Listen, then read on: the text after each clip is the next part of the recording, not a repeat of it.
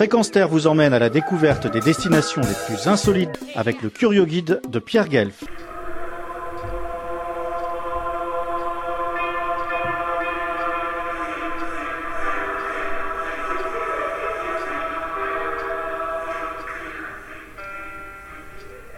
Le parc multifonctionnel Georges-Henri à Bruxelles a la particularité d'avoir été érigé sur un cimetière urbain datant de 1897, mais désaffecté dans les années 80, là en plein cœur de la capitale de l'Europe. Ce fut la population qui avait émis la volonté d'aménager cet endroit sacré de manière plurielle, et c'est la raison pour laquelle on trouve encore des pierres tombales qui servent de dallage au chemin et deux obélisques, vestiges de l'ancien espace funéraire. Ont également été maintenus les alignements de marronniers et de tilleuls. Ce parc exceptionnel comporte d'immenses pelouses, des appareils de culture physique et un parcours santé, une pergola, un terrain de basket, des jardins, un monument aux femmes résistantes et à leurs enfants morts dans les camps allemands, un mémorial juif, une aire pour la pratique du skateboard, une plaine de jeux pour les petits-enfants, un kiosque.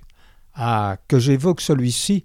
Depuis une douzaine d'années, il accueille un festival de chorale composé d'amateurs dirigés par des professionnels. Et, ce qui ne gâte rien, les activités sont entièrement gratuites. La prochaine édition du festival, qui s'intitule « Oh les Chœurs », aura lieu le 8 juillet de 15 à 22 heures dans ce magnifique endroit insolite. Il verra défiler les groupes Malarazza, Infinito, Son du Quartier, Polyfolie, Zineker, Melimelo, Frieda, Le Plaisir Enchanté, sur trois scènes avec des chants de tradition italienne, des chants de travail, d'amour et de lutte, des chants a cappella, des chansons populaires, une chorale polyphonique, de la chanson folk traditionnelle américaine.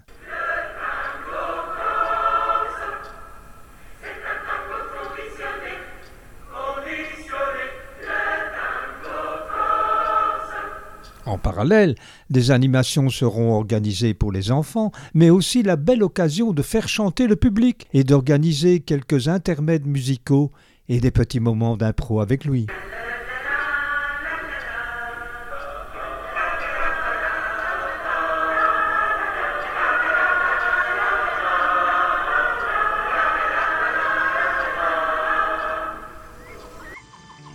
Retrouvez et podcastez cette chronique sur notre site fréquenceterre.com.